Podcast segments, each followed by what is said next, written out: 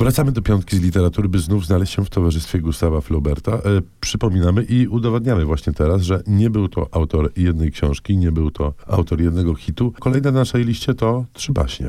Bo oczywiście po pani Bowary jednym tchem wymienia się y, później Szkołę Uczuć i to pewnie rzeczywiście jest taka druga jego fundamentalna książka, ale Trzy baśnie to bardzo dobra lektura dla tych, którzy chcieliby się jakoś tam jeszcze z Flaubertem zaprzyjaźnić, ale nie chcą inwestować zbyt wiele czasu na razie w tę znajomość, bo to bardzo krótka rzecz. Najnowsze wydanie, które wyszło po polsku jest w ogóle bardzo ciekawym y, konceptem y, książkowym, bo to jest znowu seria wydawnictwa SIG, w którym ukazują się wielcy pisarze w nowych przekładach.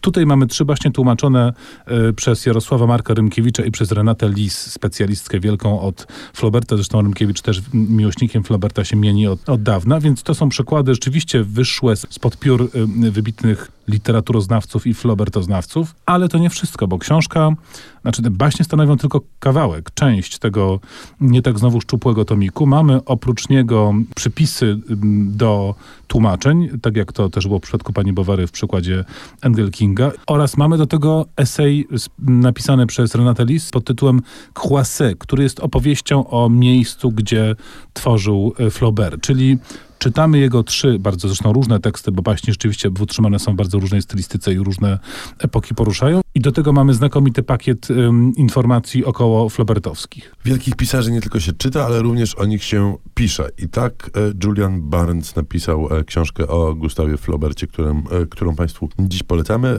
Rzecz nazywa się Papuga Flauberta i jest powieścią, jak na Juliana Barnesa przystało. Powieścią bardzo momentami śmieszną, poświęconą trudnemu, acz skompromitowanemu wielokrotnie fachowi, jakim jest oczywiście krytyka literacka. Ta książka jest opowieścią o Flaubercie. Główny e, bohater tej książki Flaubertem właśnie się zajmuje i on próbuje rozstrzygnąć, która z dwóch papug prezentowanych we francuskich muzeach jako papuga Flauberta jest tą prawdziwą, bo wiadomo, że jedna z nich albo obie muszą być fałszywkami, ale rzeczywiście poza Flaubertem jest tutaj bardzo dużo refleksji metakrytyczno-literackiej. Tak też ta książka e, może być nieprzyjemną lekturą dla ludzi uprawiających fach zwany krytyką literacką. A jest tam coś o audycjach radiowych o książkach? Na szczęście nie. Na szczęście nie ma tam ani słowa o audycjach radiowych. Natomiast dla wszystkich innych ta książka to e, czysta przyjemność, bo Barnes po pierwsze wybitnym jest pisarzem, po drugie e, w tej książce e, spektakularnie bywa wesoły. No i na koniec nowość, nowość wydawnicza. Mario Vargas Llosa, pisarz peruwiański, noblista, dość dobrze u nas znany i jego wybór eseistyki o czytaniu i pisaniu. To jest rzeczywiście przegląd... I niech zgadnę, coś o Flobercie napisał. Doskonale. Skąd się domyśliłeś? Bo tam są różne teksty poświęcone twórczości samego Vargasa Llosy i kuchni literackiej, która temu towarzyszy, ale jednym z większych fragmentów w tym tomie jest właśnie pierwsza część jego y, sporej książki pod tytułem Wieczna Orgia.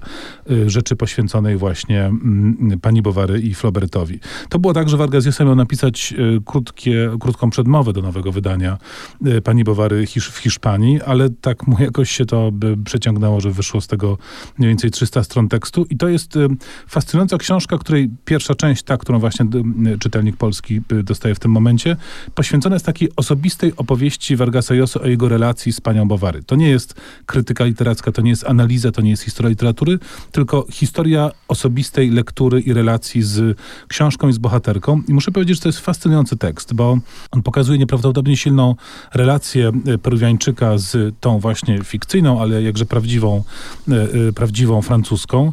Relację, która jest wręcz miłosna w pewnych momentach. Relację, która ma taki charakter często bardzo dramatyczny, ale jest to opowieść o takim głębokim wczytaniu się w książkę, właśnie nie krytycznym, nie analitycznym, nawet nie, nie pisarskim, tylko czytelniczym właśnie. O tym, jak bardzo mocną postacią może być e, bohaterka czy bohater e, powieści. No widzisz, ale tak nam wyszło, bo miała być piątka pogłębiona Flaubertowska, a tak naprawdę tylko dwie książki sygnowane jego imieniem i nazwiskiem się w naszej piątce z literatury pojawiły. Pozostałe trzy to książki napisane z miłości do książki, z miłości do autora, z miłości do lektury w ogóle. No, to z miłości do muzyki posłuchamy teraz Zbigniewa Preissnera z trzech kolorów, a konkretnie białego.